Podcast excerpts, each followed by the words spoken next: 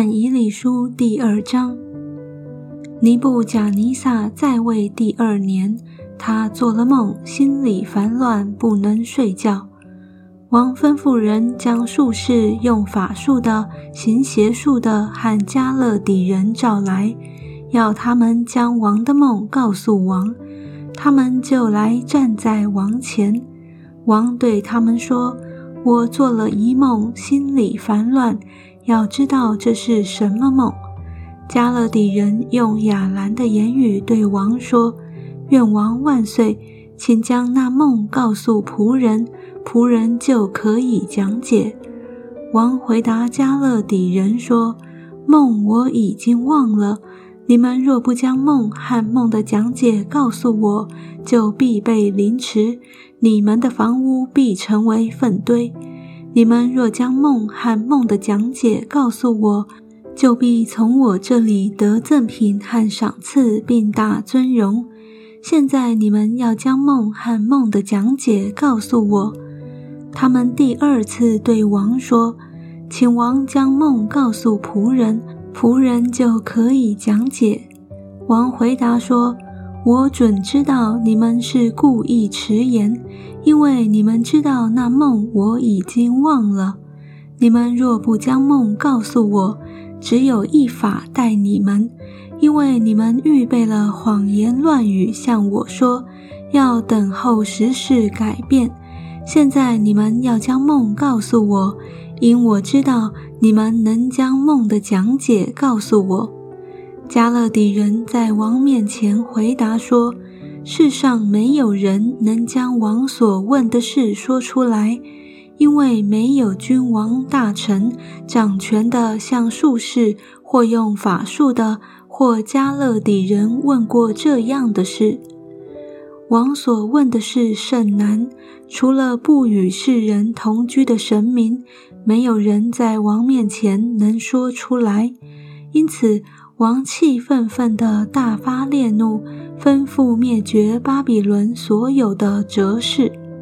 于是命令发出，哲士将要见杀，人就寻找但以里和他的同伴，要杀他们。王的护卫长亚略出来要杀巴比伦的哲士，但以里就用婉言回答他，向王的护卫长亚略说：“王的命令为何这样紧急呢？”亚略就将情节告诉但以里。但以理遂进去求王宽限，就可以将梦的讲解告诉王。但以理回到他的居所，将这事告诉他的同伴哈拿尼亚、米沙利、亚萨利亚，要他们祈求天上的神施怜悯，将这奥秘的事指明，免得但以理和他的同伴与巴比伦其余的哲士一同灭亡。这奥秘的事就在夜间异象中给但以里显明，但以里便称颂天上的神。但以里说：“神的名是应当称颂的，从亘古直到永远，因为智慧能力都属乎他。他改变时候日期，废王立王，将智慧赐予智慧人，将知识赐予聪明人。”他显明深奥隐秘的事，知道暗中所有的光明，也与他同居。我列祖的神呐，我感谢你，赞美你，因你将智慧才能赐给我，允准我们所求的，把王的事给我们指明。于是但以理进去见雅略，就是王所派灭绝巴比伦哲士的。对他说：“不要灭绝巴比伦的哲士，求你领我到王面前，我要将梦的讲解告诉王。”雅略就急忙将但以里领到王面前，对王说：“我在被掳的犹大人中遇见一人，他能将梦的讲解告诉王。”王问称为伯提沙撒的但以里说。你能将我所做的梦和梦的讲解告诉我吗？但以理在王面前回答说：“王所问的那奥秘事，则是用法术的术士关照的都不能告诉王。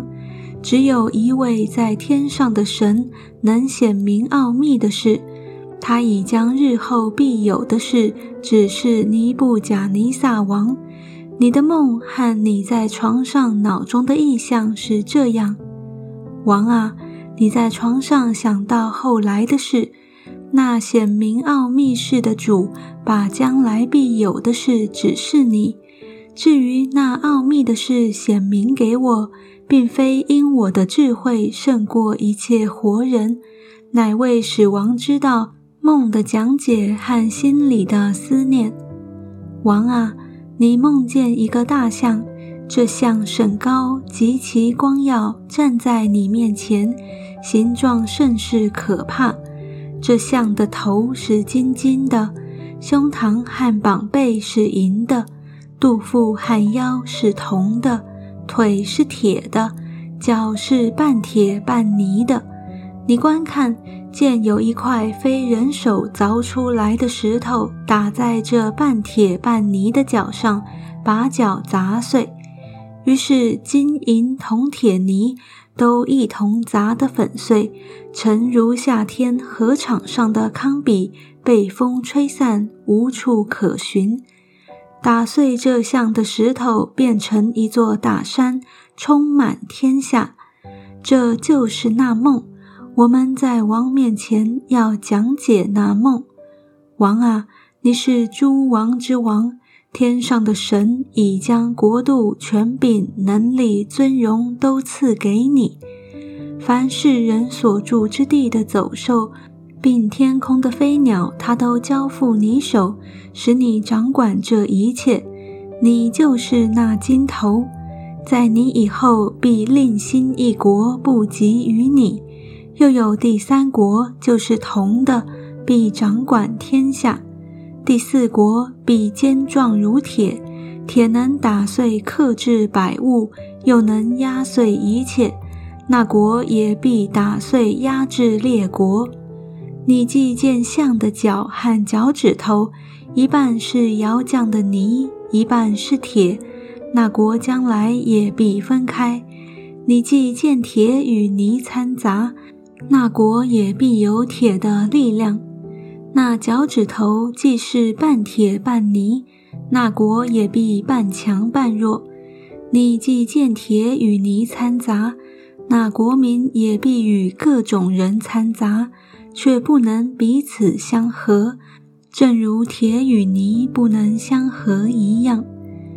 当那列王在位的时候，天上的神必另立一国，永不败坏，也不归别国的人，却要打碎灭绝那一切国，这国必存到永远。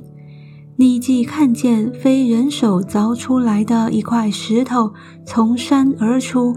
打碎金银铜铁泥，那就是至大的神把后来必有的事给王指明。这梦准是这样，这讲解也是确实的。当时尼布贾尼撒王俯伏在地，向但以里下拜，并且吩咐人给他奉上贡物和香品。王对但以里说：“你既能显明这奥秘的事。”你们的神诚然是万神之神，万王之主，又是显明奥秘事的。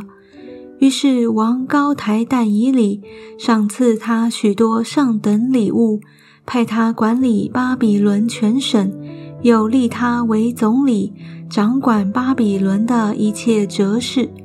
但以里求王，王就派沙德拉、米煞。亚伯尼哥管理巴比伦省的事务，只是但以里常在朝中侍立。